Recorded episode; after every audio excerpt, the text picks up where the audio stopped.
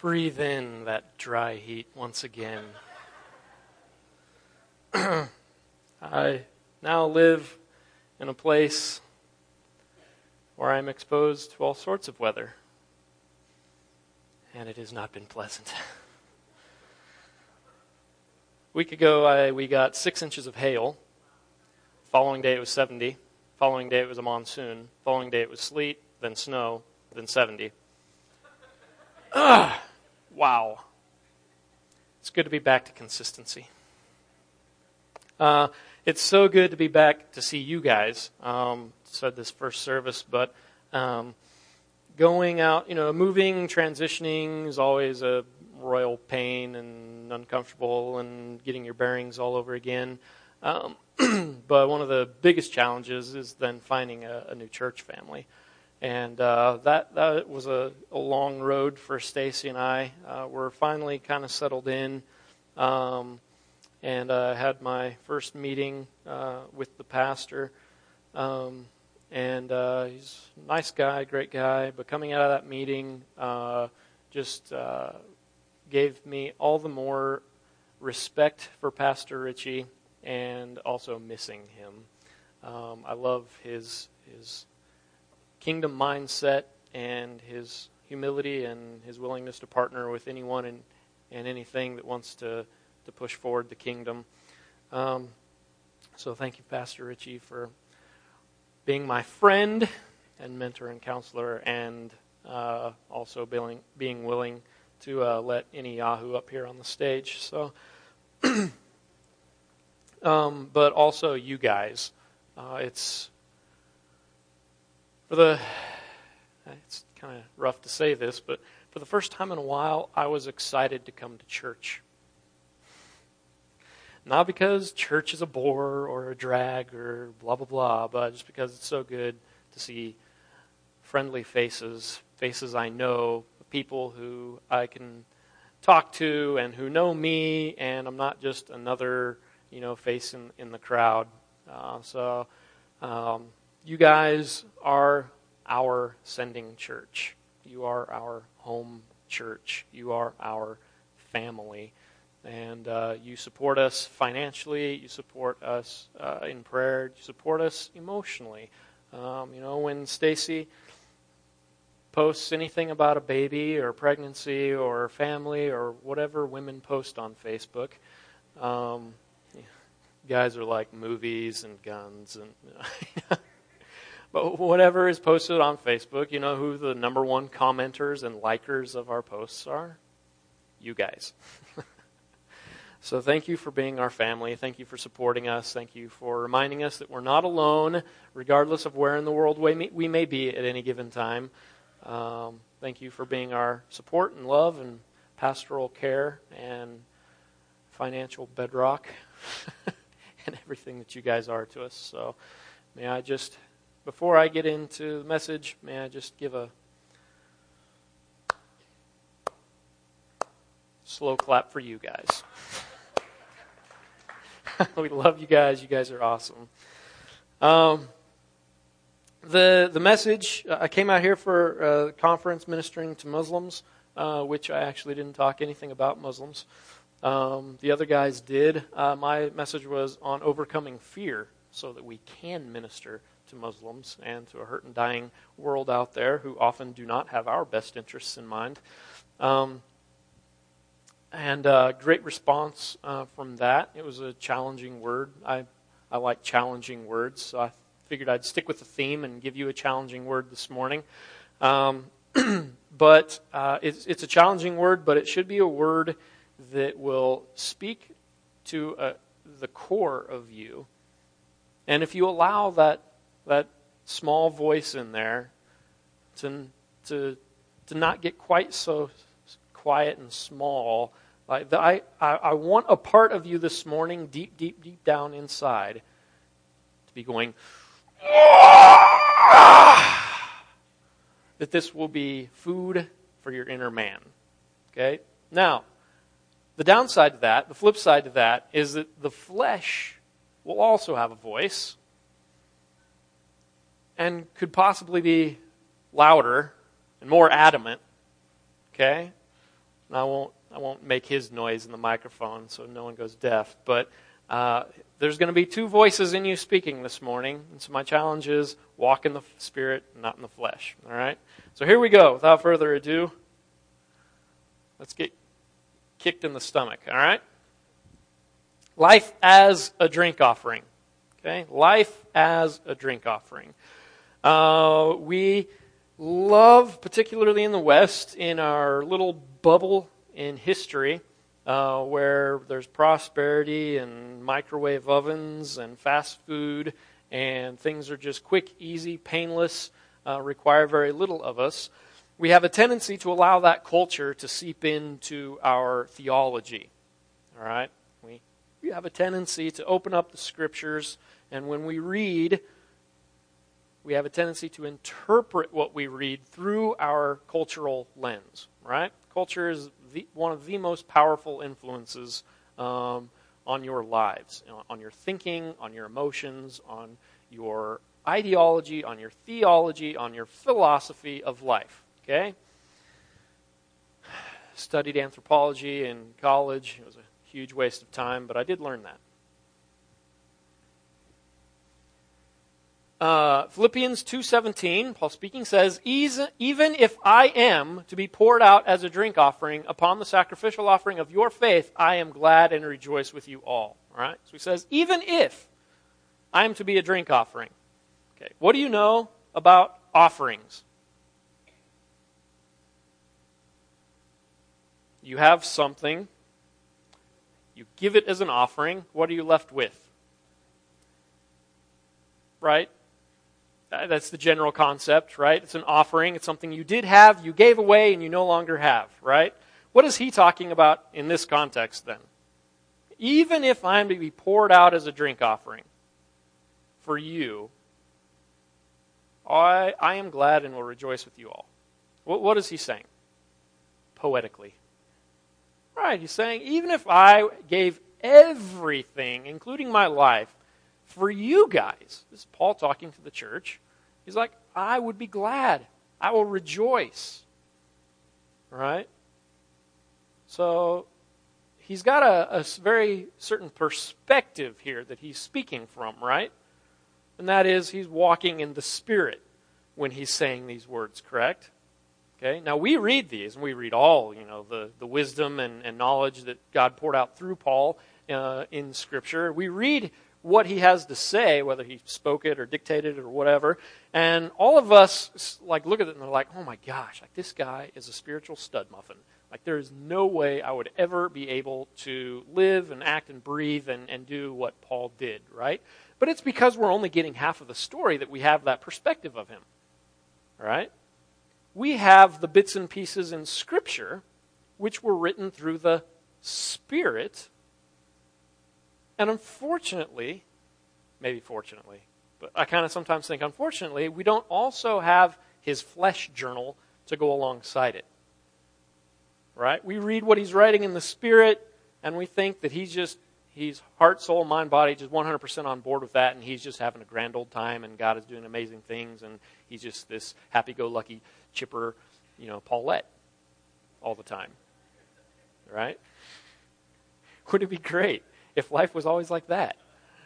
But in reality, Paul, I, 100% I believe if we were to look at his flesh journal, that, that he was thinking kind of alongside of the thoughts that he was writing in Scripture, we would get something more like this Dear Philippians, may grace be upon you, because I can't stand you. Dear Philippians, may you pursue Christ and grow up and be mature and be an apostle so that I don't have to. Because this sucks. I hate my life. There's no creature comforts. I really, really, really don't even like writing to you. I would rather be watching Netflix. But here I am in prison with nothing better to do. So I'm writing to you, trying to encourage you, even though I don't feel encouraged. You never write to me, even though I'm the one in stinking prison. I'm writing to you, always encouraging you, even though you're enjoying life with your family and friends, eating what food you want, urinating when you want to. I'm stuck here. Thanks, guys. I mean, honestly, right? Because Paul wasn't 100% uber Christian, he was a man. He's having the exact same thoughts on Monday morning that we are. The difference is, is who he's identifying with his flesh or his spirit. Who he identifies with, he's grown and matured to the point where he identifies with his spirit, with the Spirit of God. And he's like, yes, life sucks. Yes, prison is uncomfortable and inconvenient. Yes, suffering is not so much fun but I know it produces good fruit in my life, and therefore I am going to choose to say, Yea, God, bring it on.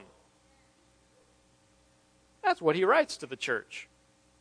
But if he was totally honest and also gave the other side of how he was feeling, then we would hear something quite different, right? But he didn't identify with how he felt, he didn't identify with what his flesh was screaming at him he identified with the Spirit, right? And so he can write those great, encouraging, and, and challenging words, and we look at him and think he's this ridiculously, you know, uh, you know, righteous superstar, and he was, but he also had flesh that he dealt with, and we know this. He wrote in Romans, the things I want to do, I find myself not doing. The things I don't want to do, I find myself doing. Oh, wretched man that I am, who will save me from this body of sin, right? I mean, he struggled. He had a battle daily. He had bad flesh thoughts. But he had to rebuke them, take every thought captive, right? And say no to the flesh and yes to the spirit. And in doing so, he was a super encouraging, ridiculously awesome uh, apostle, right? Even though, in natural terms, he shouldn't have been. Paul is the biggest rejoicer but it's out of the most suffering. It was ri- ridiculous what Paul went through. Everybody's seen the Passion of the Christ, or at least have a concept of what Jesus went through, right? 39 lashes, crucifixion, not exactly what I would call, you know, a pleasant day at the office, right? Um, but when we look at that, we're like, oh my gosh, Jesus, you're awesome. And then we kind of think, like, oh man, the Son of God could endure that, but I never could. I'm just a human. You do realize, it's recorded in 2 Corinthians, Paul received the 39 lashes five times. On five separate occasions, he went through that. He received the punishment of being beaten with rods on three separate occasions. He was beaten many times. He was imprisoned many times. He was shipwrecked three times. A day and a half he spent in the deep, it says.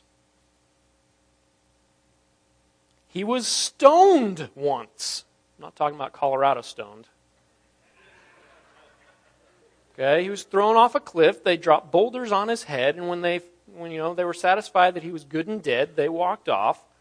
He got back up. We're not sure if that was supernaturally, if God raised him from the dead, or if he just if he's just stinking T1000 Terminator and can't kill him. Uh, but whatever the case, he got up, bloodied, battered, bruised, got up, walked back into the through the main city gate, and continued to preach the gospel. The dude's the Energizer Bunny, right? He just keeps going. So, I mean, this guy, we kind of okay.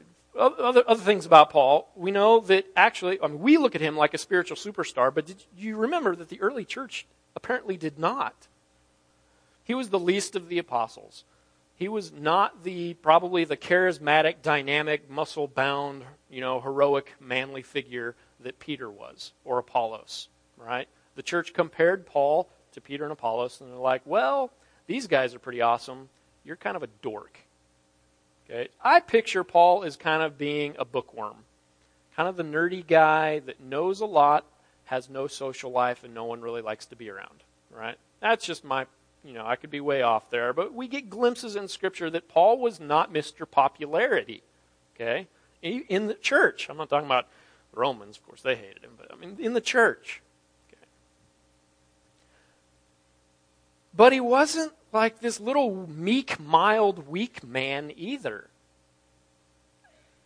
I want to give you a mental, just think of the mental picture. You know, what did Paul look like? He might have been smaller build, might have been, you know, a bookworm and, and not a, a physical specimen.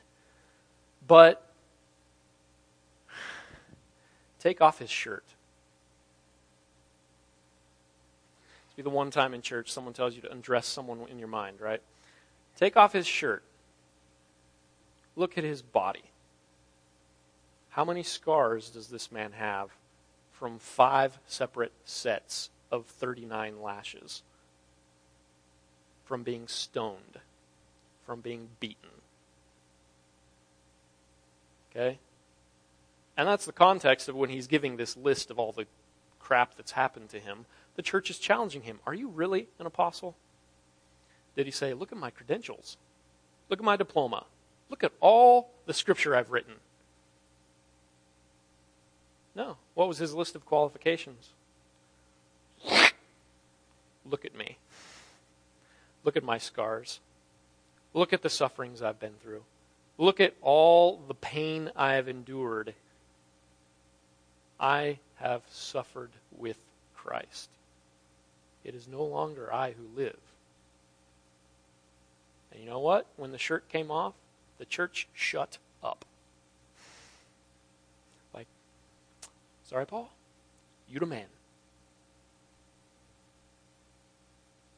Is that our model? Is Christ our model? Is that what we aspire to be? Is that how we gauge spiritual maturity in the church today? How much suffering have I endured for the cross? No, it is not. Why? And I want to challenge you if that is what we see in Scripture, if that is the model thrown down, if that is the gauntlet, if that is uh, the, the principles to follow, if those are all the models in the New Testament, from Jesus to his apostles and even the early church, why are we deviating from that? More importantly, I'm not saying, you know, beat yourself or anything, not going all Opus Dei Catholic on you, uh, but when suffering comes, when hardships come, when trials come into your life, what is your attitude and response toward them? Oh, Jesus, oh, Jesus, get me out of this. Or, thank you, Father, for helping me to be conformed into your image. Right? And the, we have to realize that the things that we're suffering right now in, in modern American culture are peanuts compared to what Christians have suffered historically and even currently in the world today. All right? You guys have all seen the news. ISIS. I mean, that's prominent forefront in the news, but that happens every day, all day, all around the world, and has been for the last 2,000 years. It just hasn't been on Fox News.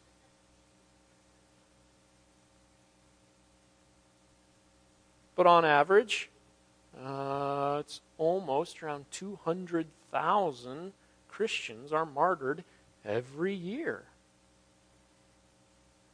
And we whine and complain that we didn't get the raise at work. Oh, God's blessing isn't on my life. Why is this Christianity thing not working? Oh, my third car broke down. Good Lord.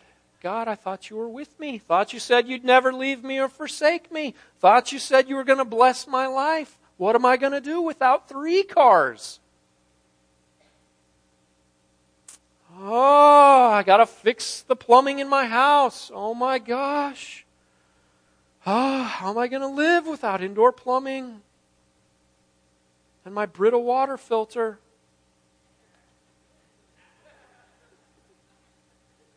God, you can't expect me to drink tap water. My body is the temple.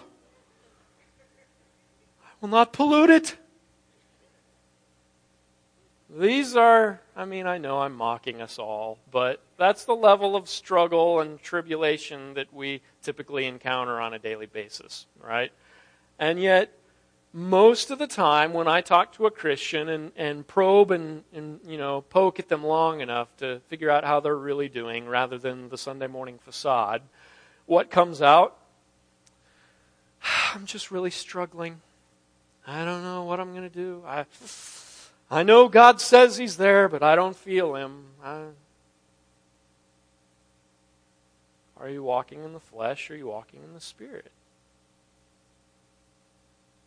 And what's going to happen when real trials and tribulation comes upon you? What's going to happen when the American bubble in time bursts and actual persecution comes upon you, as it has for the norm in all of history? It's coming. I'm not making any prophecies or predictions. I'm just saying historically speaking, every nation rises and falls. Okay? Whether it's tomorrow or another 200 years from now, someday America will cease to exist as we know it, and the climate and culture and what happens here will be vastly, vastly different.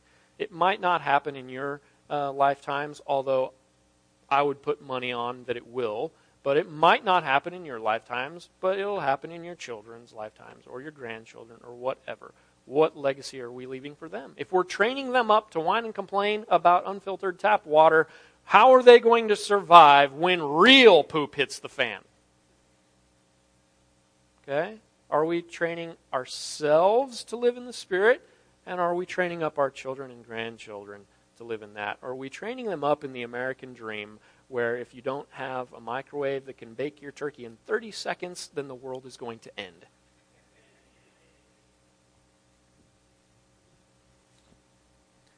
In the Old Testament, uh, we talk about what is a drink offering. Well, a drink offering was wine, okay? Um, but a drink offering was actually given every time there was an animal sacrifice. Okay, so every time there was a bull or a ram or, or a dove or whatever, they would sacrifice on the altar. They would also take about a quart of, of wine and pour that on, onto the altar. Okay, so you have a full cup that is emptied out. You no longer have that wine, right? It is a sacrifice, a drink offering. They would also often do grain offerings and oil offerings regardless of what type of offering was being done, whether it was an animal or a grain or oil offering, they would always have a drink offering to go along with it. All right? So that's the context. That's what, what Paul is talking about. That's the imagery that he's pulling from. Um, but we know that Jesus fulfilled this uh, requirement as he fulfilled all of the law, right, of the Old Testament. Uh, Luke 22 20, um, Jesus says, This cup, he's holding a cup of wine, Last Supper, this cup which is poured out for you is the new covenant in my blood. Right? So his death on the cross fulfilled both the animal sacrifice requirement, the death requirement, but it also fulfilled the drink sacrifice requirement. Okay? Um, and the, the, the drink for him, what he poured out was quite literally his blood, right? But he fulfilled that requirement. But unfortunately, in our mamby pamby American Christianity, what we have a tendency to do is have a theology of Jesus suffered so that I don't have to. Okay? Let me repeat that. Make sure that sinks in. In our American Christianity, we have a tendency to have a theology that Christ suffered so that I don't have to. Does anybody see anything wrong with that theology? It's the exact opposite of what Scripture teaches. Okay? The opposite. It's not just kind of theologically wrong, it's 100% in opposition to what is theologically correct. okay? And yet, so many of us believe it, or at least we want to believe it, right? And we would love to come to church on a Sunday morning and hear that preached to us. We would love to have our ears tickled. God just wants to bless me. He wants me to be healthy, happy, wealthy. He just wants to bless my socks off. And when we say bless, what we mean is financially, because we're so materialistic, we're so worldly. Okay? And that's wrong. Jesus died on the cross to bear your sin, guilt, and shame so that you would not have to. But he very clearly invites us to the cross with him. You cannot be my disciple unless you deny yourself, pick up your cross, and follow me. He was not being poetic, people. The cross wasn't, you know, a symbol of anything else other than suffering. Now, you might not have to pick up a literal cross and follow him. Some of the apostles did. Some Christians in the world this day are. But the cross cannot be a symbol for anything else other than suffering. You cannot be my disciple unless you carry your cross. What's your cross? And if your answer is anything other than real suffering, then you're not following Christ. You're not truly pursuing Him. So Paul understood this, and he said, I rejoice in my suffering. Not because his flesh wrote that, because his, he was agreeing with the Spirit. He's saying, I know this will produce good fruit. This will produce character in my life. This will produce um, uh, spiritual fruit in my life. This will produce uh, kingdom fruit. This will produce a well done, my good and faithful servant when I finally go and stand before him. He was looking forward to that, and because he was focusing on the good that came out of it, he was rejoicing. But of course, at that exact same moment, his flesh is like, no!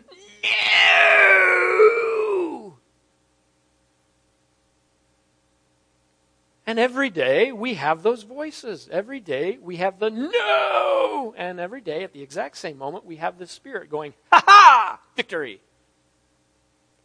But what is coming out of our mouth? Which voice are we uttering?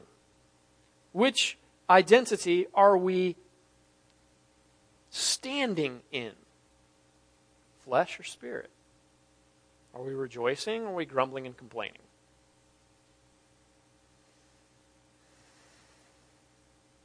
Usually. Okay? But we got to go for consistency. Uh, the thing is, the sacrifices in the Old Testament required death, all right? And we're all happy about that, that, you know, you all don't have to bring a goat to church every morning and slit its throat. You know, we're kind of happy about that. Um, it's great. Oh, God fulfilled that requirement. However, again, we get into this mentality of it's fulfilled and therefore sacrifice is no longer required. Theologically incorrect. Do not pass go. Do not collect $200. Sacrifice in the New Testament promotes death. It's to encourage us to die to self, to die to the flesh. It's to encourage us to live for Christ. To live for Christ, to die is gain, right? And we're not talking just to the flesh. Like, look at Jesus. In his ministry, in his mission, did he suffer? Yes. Everybody agree with that? in the apostles' life, in his disciples' lives, did they suffer? Yes. In the New Testament church, which they launched, was there suffering? Yes. Okay, let's go a step further. In Jesus' life and ministry, was there death? Yes. In the disciples' lives and ministry, was there death? Yes. All but one of them died a martyr's death. John was the only one. You know, because he was the disciple Jesus loved. he suffered, guys. He was in prison most of his life. All of them died a martyr's death except one. We go through the list in church history of all the crazy and creative ways that they died, right? In the early church was there death. Anybody know any church history here? Come on, what did the Romans do to Christians? Fed them to the lions, burned them, drawn and quartered them, threw them to gladiators to get, you know, practice. Uh, I mean, the list goes on and on of the crazy, bloody, you know, creative way. The Romans, I give them this. They had active imaginations. They really knew how to come up with new ways to produce pain and suffering in a, in a person's life. All right? And yet here we are. How many of you have faced any of that at any point in your life? Not on a daily basis. I'm just talking about at any point in your life. No hands. Let's go for the jugular here. How many of you want to, to experience that? No hands? You guys are all living in the flesh right now. Come on. Stop identifying with the flesh. Someone in their spirit yell out, Amen! Let's suffer for Christ. Amen! It's going to bring good fruit in my life. Amen. It's going to it's going to strengthen my inner man. It's going to help me to die to flesh. It's going to help me to uh, work out my salvation with fear and trembling. It's going to help me be a better evangelist. It's going to help me be a better Christian. It's going to help me uh, prioritize my life and my values and my family and my focus on Christ better. I will no longer have these distractions like Netflix and you know football and Facebook and uh, pursuing the American dream, like all that's going to burn. And yet I spend so much time focusing on it. Hallelujah, praise the Lord. He's going to strip that all from me. And I'm going to have to focus on the only thing that is sustaining me and keeping me in this world. And that is His love and His purpose and plan in my life so that I can go and share the good news of that to others because they are suffering and they are dying without a God who loves them and gave His life for them and is so deserving of them.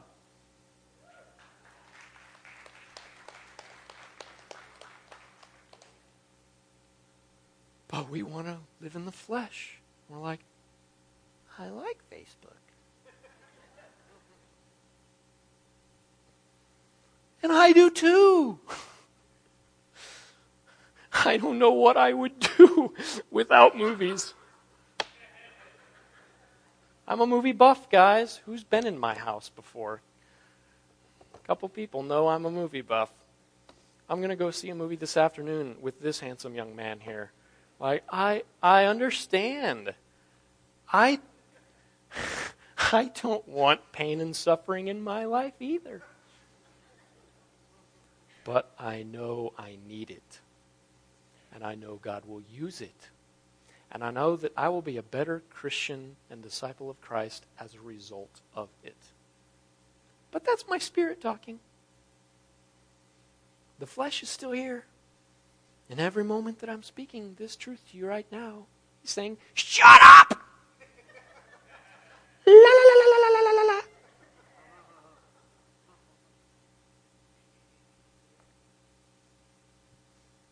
Jesus invites us to die with him. Now, the sacrifice is a little different, right? The sacrifice in the Old Testament was a physical goat or ram or, or bull or what have you, right? And we're no longer doing that. So we have cleaner sacrifices these days. The problem is that was a sacrifice that was physical representing the spiritual, and today we don't have the physical representing the spiritual. We actually have to live it the spiritual, right? We have to offer the spiritual sacrifice. The problem with the spiritual sacrifice is that it's us. Now the Old Testament is sounding really appealing. I liked it back in the day when the goat died for my sin he was the sacrifice for me, rather than me having to sacrifice. Hmm. You can kind of see how we would like to revert into Old Testament religiosity, right? Because in some ways it was much, much, much easier. see, the problem here, Romans 12.1, I appeal to you, therefore, brothers, by the mercies of God, to present your bodies as a living sacrifice, holy and acceptable to God, which is your spiritual act of worship, right? The problem here is this word right here. It's a living sacrifice. Uh, you've probably heard this before, but the problem with a living sacrifice is it has a tendency to crawl off the altar. How many of you in Isaac's shoes would have uh, just sat there? Like, oh, wow, that's a really nice knife. Oh, it's coming my direction. That's lovely. Oh, thank you, God. This will be a wonderful day. No, I mean, Abraham bound him, did he not?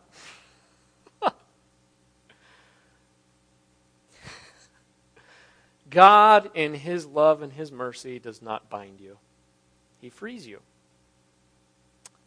Unfortunately, then, that means we have a choice to make. Are we going to stay under the knife and sacrifice? Or we're going to slither off the altar and go do what the flesh wants to do that day?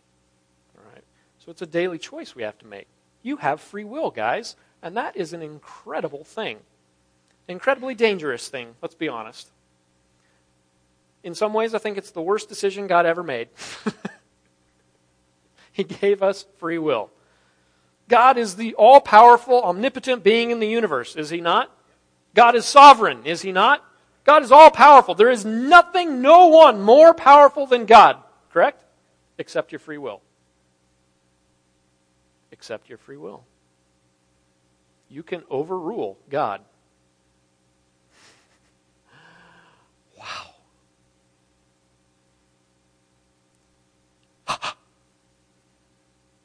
you know, what are you doing with your free will? Are you aligning with the will of God? or aligning with someone else's will? And in Christianity, there's only two to choose from, guys. So if you're not going with the will of God, the other answer isn't so good. All right? It's a spiritual act of worship. Next verse, Romans 12, 2. And do not be conformed to this world, but be transformed by the renewing of your mind, so that you may prove what the will of God is, that which is good and acceptable and perfect. Right? But we have to choose God's will because He will not force it upon us. He will not tie up the sacrifice. He will lovingly, gently place it on the altar, whip out the biggest, scariest knife you've ever seen in your life, and say, What would you like to do, son? And our response is supposed to be, Slay me, Lord, for your glory. Most often, our response is, I thought you loved me! Why are you doing this to me? You're a mean God. I don't like you anymore. That's our flesh. Scripture makes it pretty clear. It says, God disciplines those who he loves. He promised us trials and tribulations. He said, the world hated me. How much more will they hate you? The servant is not above his master. When people tried to follow him, often he would discourage them from following him, saying, Do you really want to follow me? The Son of Man has nowhere to lay his head. Do you really want to follow me? I don't have a penny to my name. Do you really want to follow me? All that's in store for you is suffering. Do you really want to follow me? And a lot of times people said, Oh, maybe not. God is looking for a sacrifice. And it's not all rainbows and gumdrops. But it will produce a good fruit in your life. And when it's all said and done, we're standing before the Father in heaven. I can't imagine any one of us who has given up everything who has suffered it all, who has given up their lives for the gospel, who's even died a martyr's death. I can't imagine a single one of them standing before the Father in heaven. And he said, Well done, my good and faithful servant. You were faithful to the end. You did not love, love your life even up into death. You sacrificed everything. You gave up everything. You, you, every dollar you made, you gave to missions. You furthered the kingdom. You sacrificed. You loved. You toiled. You gave it all. I can't imagine a single person saying, Wow. What a waste. Really wish I could go back and do that one again. Man, can you imagine all the money I gave in tithe? I should have just bought a Ferrari. That'd have been so much more fulfilling. I'd have been so much happier. Man, God, this is kind of a letdown. Eternity with you. Ugh. Eternal reward? Uh, yeah, eternally. That's okay. Ferrari. That's better. We all know this, right? None of us are, are honestly confused about that fact. Not a single one of you, young or old, honestly think that one day you will stand in front of God and have any regrets about what you did for Him. you know, deep down, all the regrets you are going to have standing before the Father are going to be what you didn't do for Him. So why are we not living that way? Why do we consistently then go back to living in the flesh rather than living in the spirit? America is the wealthiest church on earth. Why are we not the front runner in evangelization, the front runner in, in global missions, the front runner in supplying uh, for the poor, the front runner of everything? Because we are number one. Americans love to hear that. But what are we number one in? Wealth. Do you know what number we are in world missions per capita? Anybody? Someone take a wild guess. What do you feel in your patriotic pride for America? What number we are? Fifth. Lower. We did break the top 10. We're number nine globally. Okay? Put that in perspective. Tonga, a poor nation, sends more missionaries per capita than we do. Okay? You want to know who number one is? No one will guess. I couldn't guess. I study these things and I was shocked. Palestine Palestine is the number one global mission sender per capita. Me put, give that some perspective. America, in all of its wealth and prosperity and enormous amount of resources and countless Christians that we have going to church every Sunday in this country, we send 614 missionaries per million church members. Okay? 614 per million church members. That is 0.06% of those who claim to be Christian actually have responded to the Great Commission. Six hundredths of 1%. Okay? Okay? Tonga sends more. South Korea sends more. Okay, but just keep that number in mind. 614 for America. Palestine, the number one sender, about 3,500 missionaries per million church members. Okay? They've got us beat hands down, not even no contest. Okay? I didn't go into this first service. I don't want to go late again. But do you, do you realize, mathematically speaking, if America, Luke 12 48, right? To whom much is given, much is required. If you don't read the Bible, I'll quote you a movie Spider Man. With great power comes great responsibility.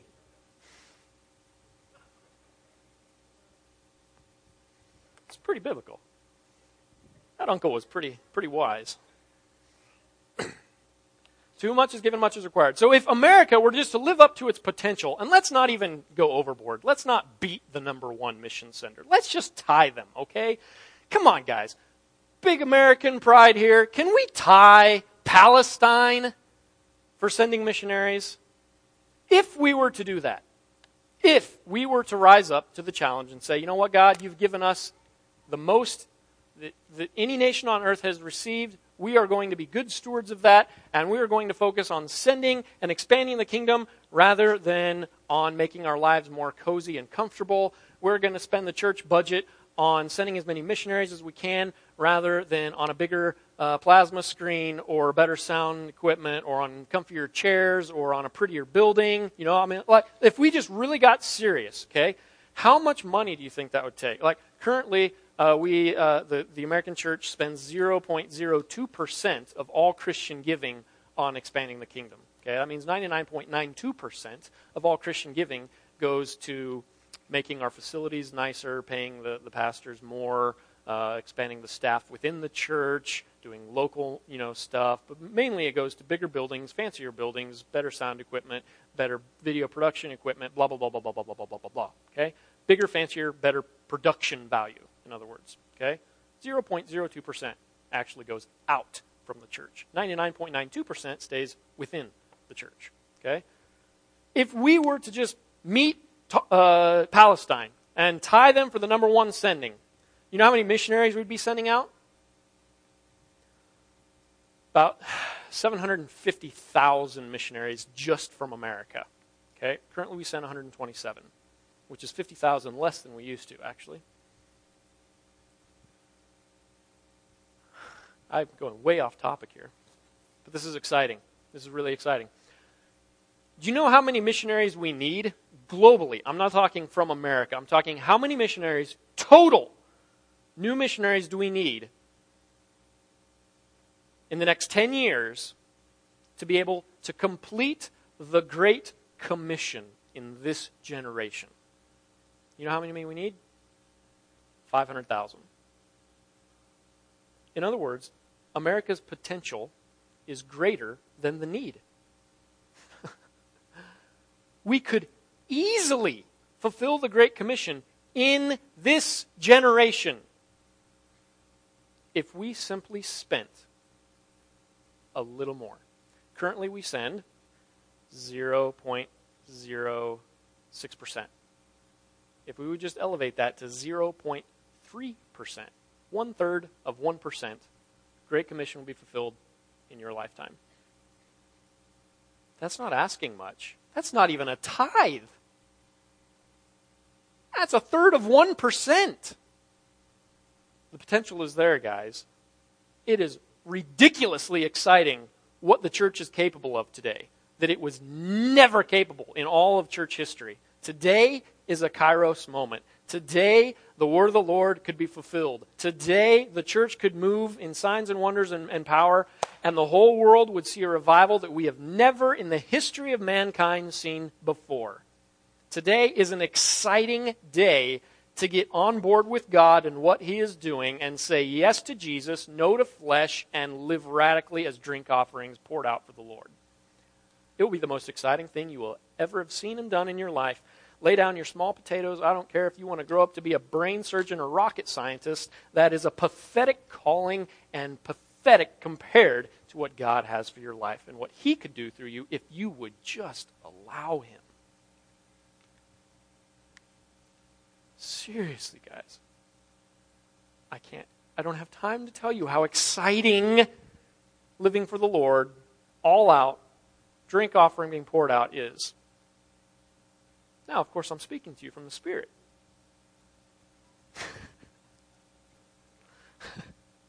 if I were to if I were to sell you the spiel right now in the flesh, I'd be like, my life sucks. It is so uncomfortable. You know, People think missionaries enjoy what they do. Like, oh, I'm not called to be a missionary. Yes, you are. Okay? There's no escape clause in the Great Commission, right? There's no opt out. You're all called. You don't need to be called to go. You have to be called to stay. Okay? Your default mode is go. Loren Cunningham says two thirds of God's name is go.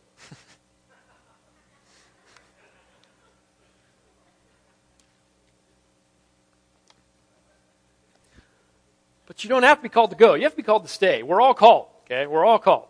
No excuse. But people think, well, that's not my calling. I don't enjoy cross culture ministry. Neither do I. I don't do this because it's so much fun. I do it because I want to be obedient to God. I don't do this because it pays well. Holy moly, it doesn't pay well.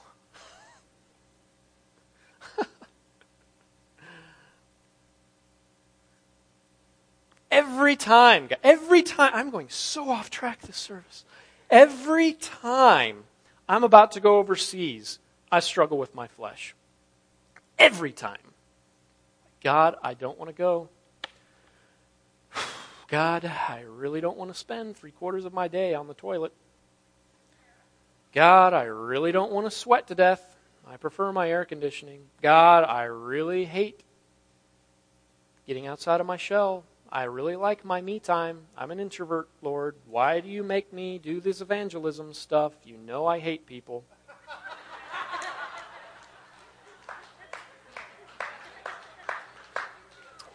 If you were a good God, and if you really knew me and how you made me and my personality, you would have called me to be a monk.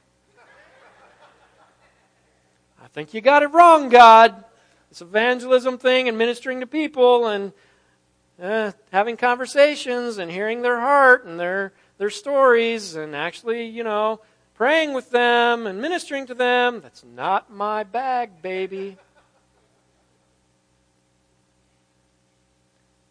Every time. Every time. Not sometimes. Every time I'm about to go on a mission trip, I kid you not, I want to kill myself.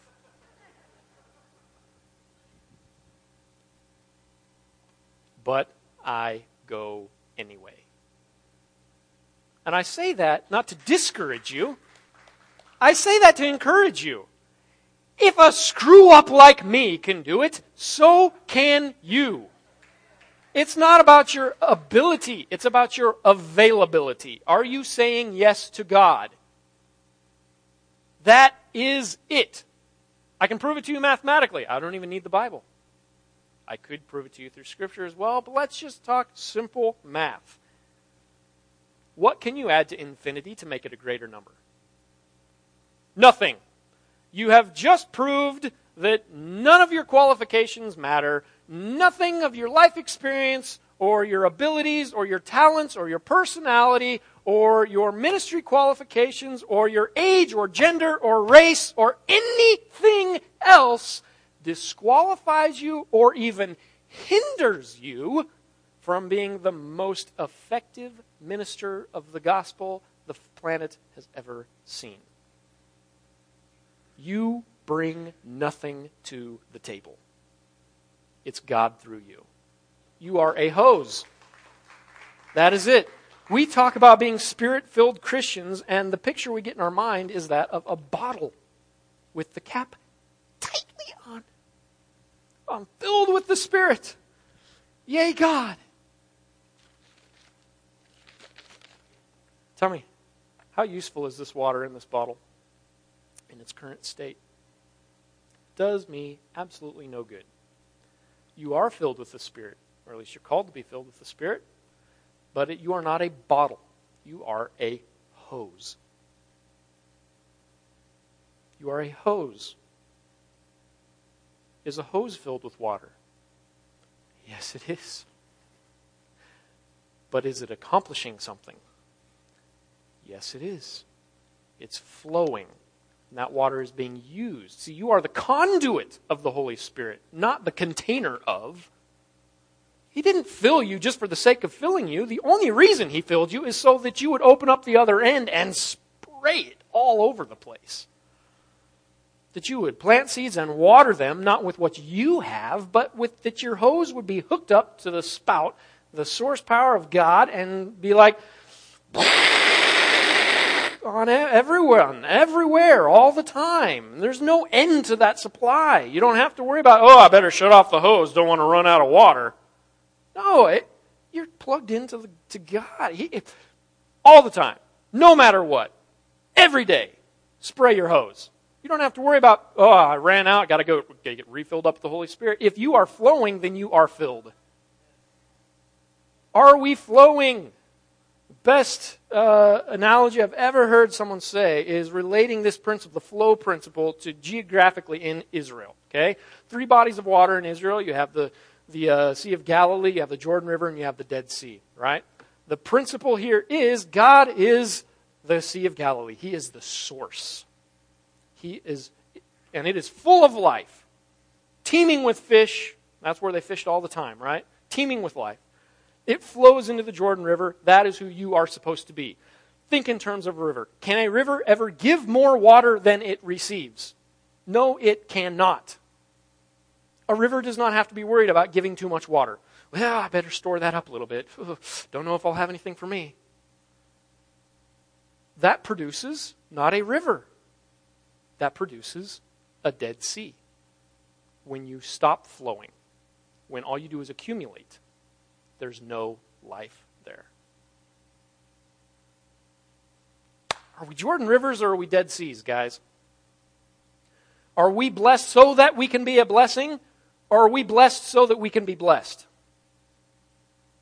Are we giving to God everything that He has given us, or we have this skewed warped theology of God that we better keep some for ourselves, otherwise, that would be irresponsible. God won't provide for us. He did provide for me, and that's why I'm stewarding this very responsibly and spending it all on myself. Because if I were to give it all away, then I would be a bad steward, and how would I take care of myself? God would probably be very upset for me not stewarding my finances very well. No. I give away every penny you have. I guarantee you, God will provide for you. Probably more so. The, the, man, the promise in Scripture that we cling to, and my God shall supply all of, you know, within his riches in, in Christ Jesus, right? Do you realize the context of that promise? The context is that the Philippians gave out of their need. They gave to Paul and said, Look, we're, we're destitute. We're, we need this, but we know the kingdom needs it more. Take it. Prosper with the kingdom with it. And that's when Paul writes back and says, Because of your selflessness, because of your sacrificial giving, I know that God will meet your needs. And we claim it while hoarding the blessing rather than giving it away sacrificially. We have so much and we want more. And then we claim that verse in the name of Jesus God's going to provide for me more. I'm going to be prosperous and wealthy and healthy and happy and fat on the land. That is not what God has called us to. I'm sorry. It's not. If that's what you want it to be, there's the door. God wants you to sacrifice. God wants you to be a blessing to the nations. God wants you to pour out your life as a drink offering. So I'm going to have to skip a lot and close here. There's three st- phases to your salvation, all right? It's not one and done. John 20, 22, Jesus raises from the dead. He speaks to the disciples, and it said in John 20, 22, he breathed on them and they received the Holy Spirit. All right? They were justified in Christ. For the first time in human history, the Holy Spirit of God came and dwelled in a man. Fully man. Jesus, obviously, but. Okay? Their spirit was instantly renewed. They became new creations, right? The Greek word for that is pneuma. Okay? The spirit. But that's not where it ends. Then we have to deal with the soul. And that is a dirty, rotten scoundrel. That is the mind, the will, and the emotions. And they, by default, are very much entrenched in sin, death, destruction.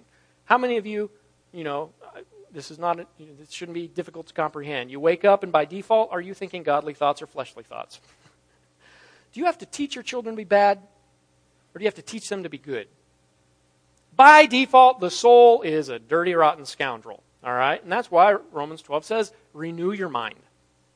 This is the process of salvation. You have to go through discipleship. You don't just say the prayer and you're a perfect person. You say the prayer and then you go through a lifetime of the most ridiculous self sacrificing discipleship so that you can get rid of your old man and become a new man and live in the spirit and not by the flesh. But it's your free will making that decision. The great news is Jesus did this for you. It requires nothing on your behalf. People say it, right? The, the salvation is the free gift of God. That is very true. This part is free. This part will cost you everything. Accepting Jesus is free. Following Jesus is very costly.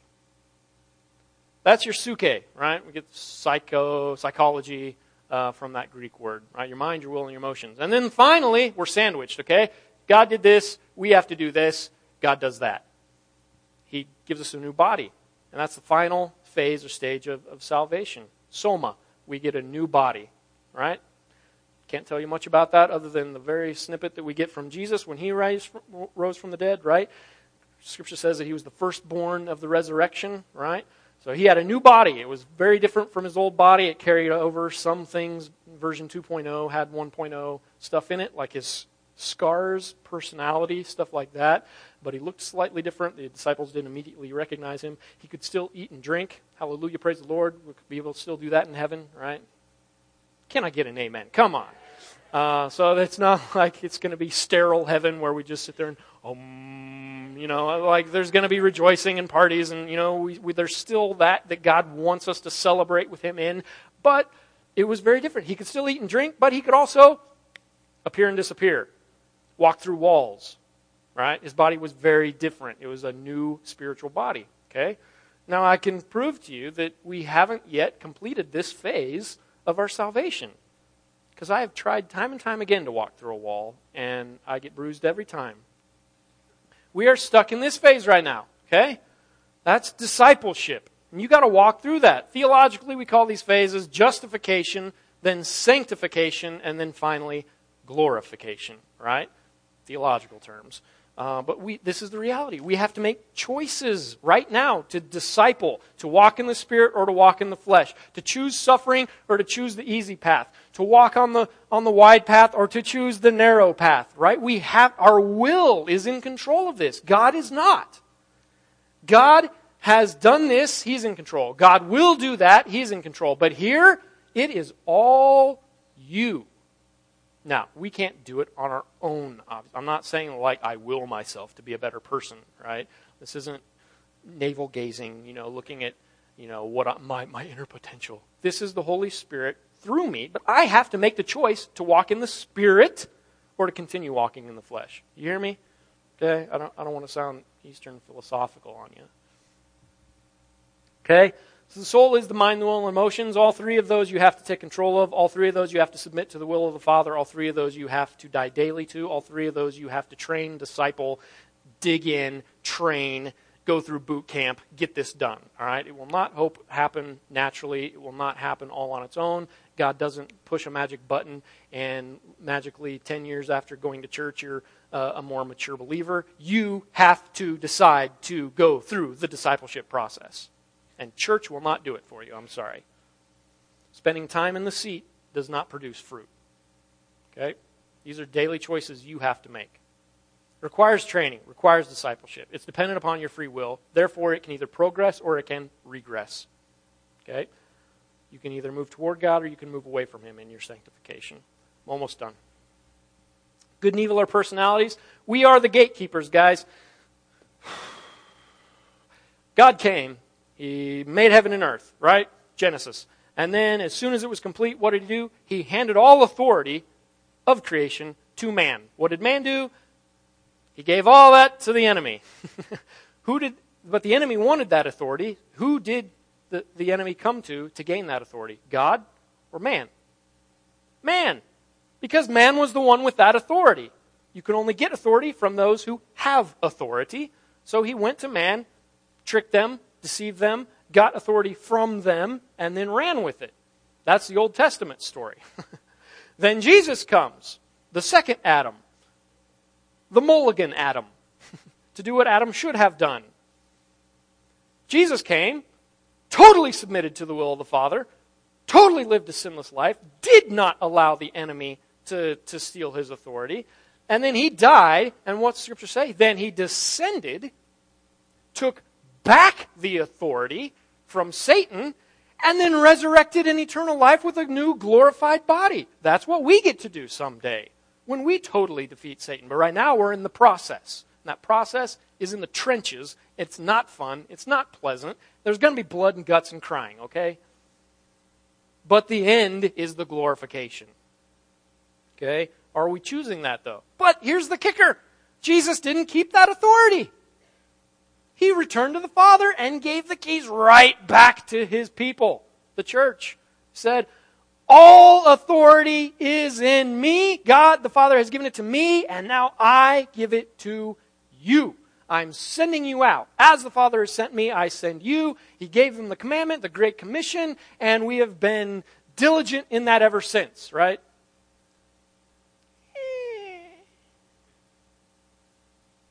We have the authority. We are the gatekeepers. Why is evil in the world today? Because we allow it. Not because there's bad people, because there's people making bad decisions. Evil, this is not Star Wars, this isn't the Force. They're not midichlorians in your bloodstream, all right? Good and evil are personalities. God is good, Satan is evil. Who are we partnering with, and whose will are we bringing upon the earth through our decisions, through our lives, through our actions, through our giving, through our life philosophy, through our theology, through our life? Are we bringing Satan's will on earth, or are we bringing God's?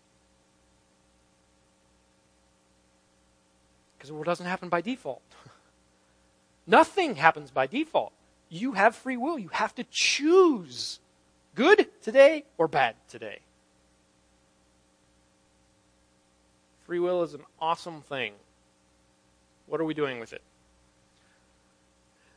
You might have read The Purpose Driven Life, and after 200 pages, have still have no idea what God's purpose for your life is.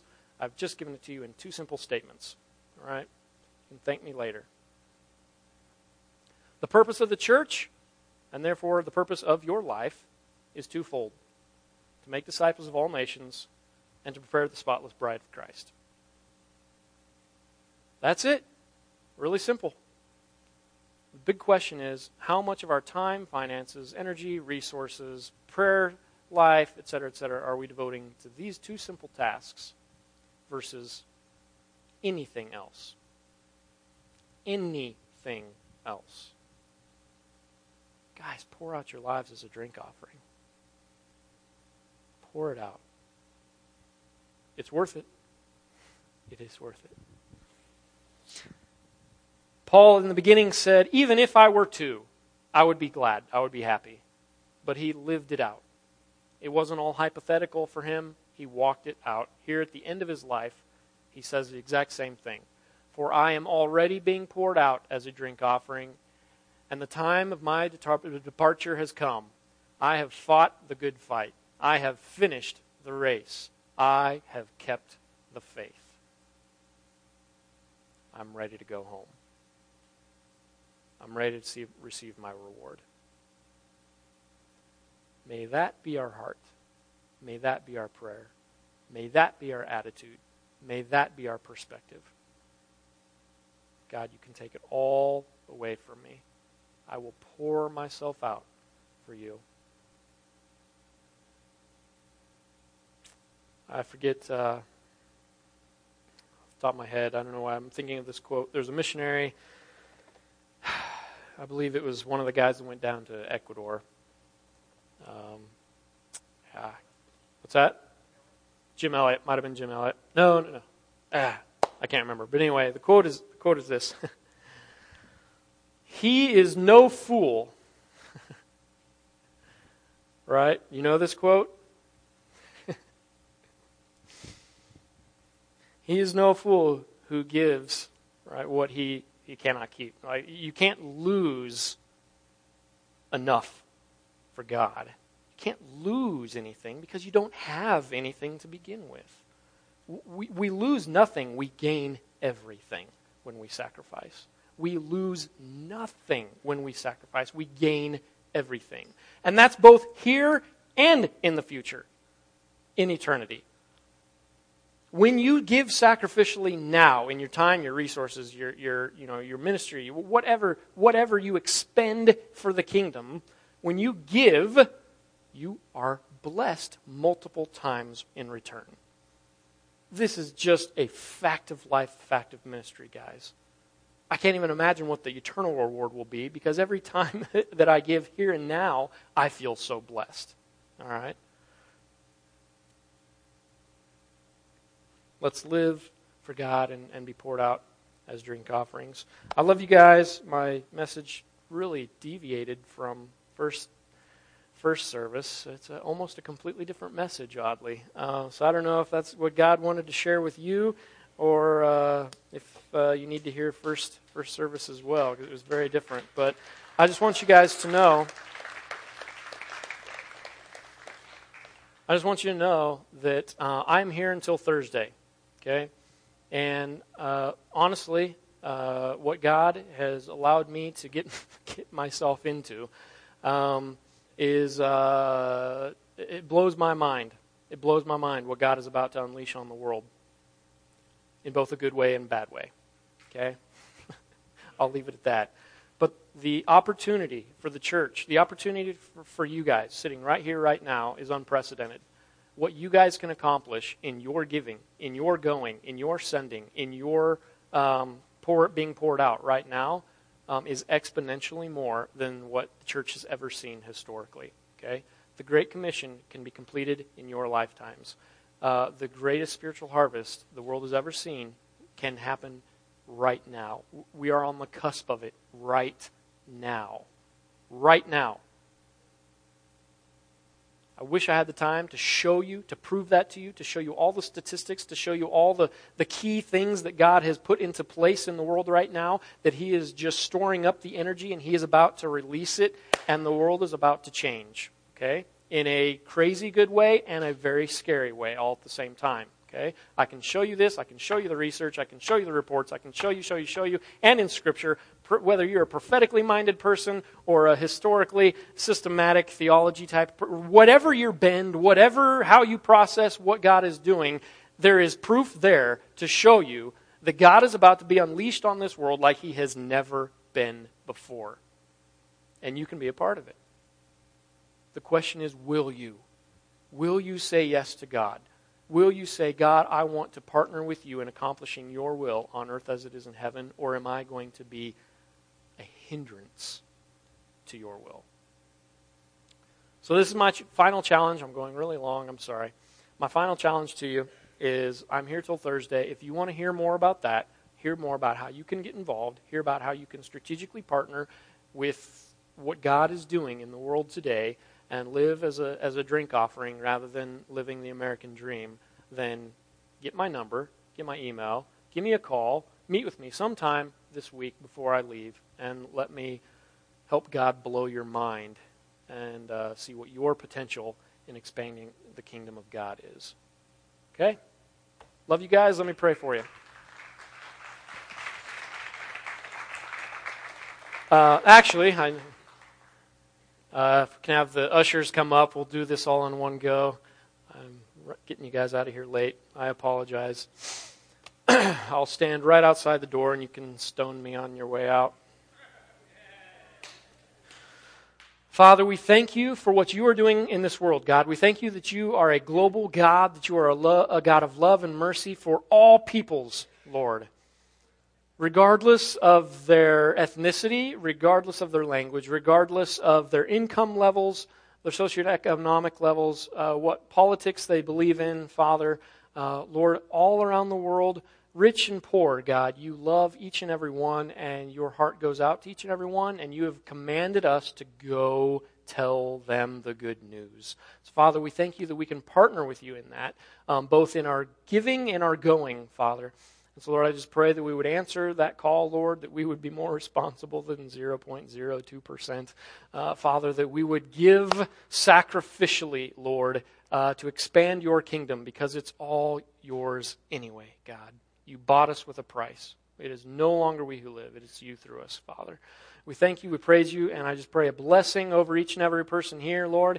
Uh, whether right now they're kind of identifying in the flesh or the spirit, whether right now they're saying this was an awesome message or good God, I want to strangle this kid. Uh, Lord, I just thank you, Lord, that your truth um, remains. And Lord, soften our hearts. Help us to live in the Spirit. Help us to respond to the challenge, God, to love you, to obey you and to go out and accomplish heroic deeds for you, God, and with you. We thank you and we praise you and pray that you would multiply this offering and bless uh, the work that's going on all around the world through it, Father. In Jesus' name we pray. Amen.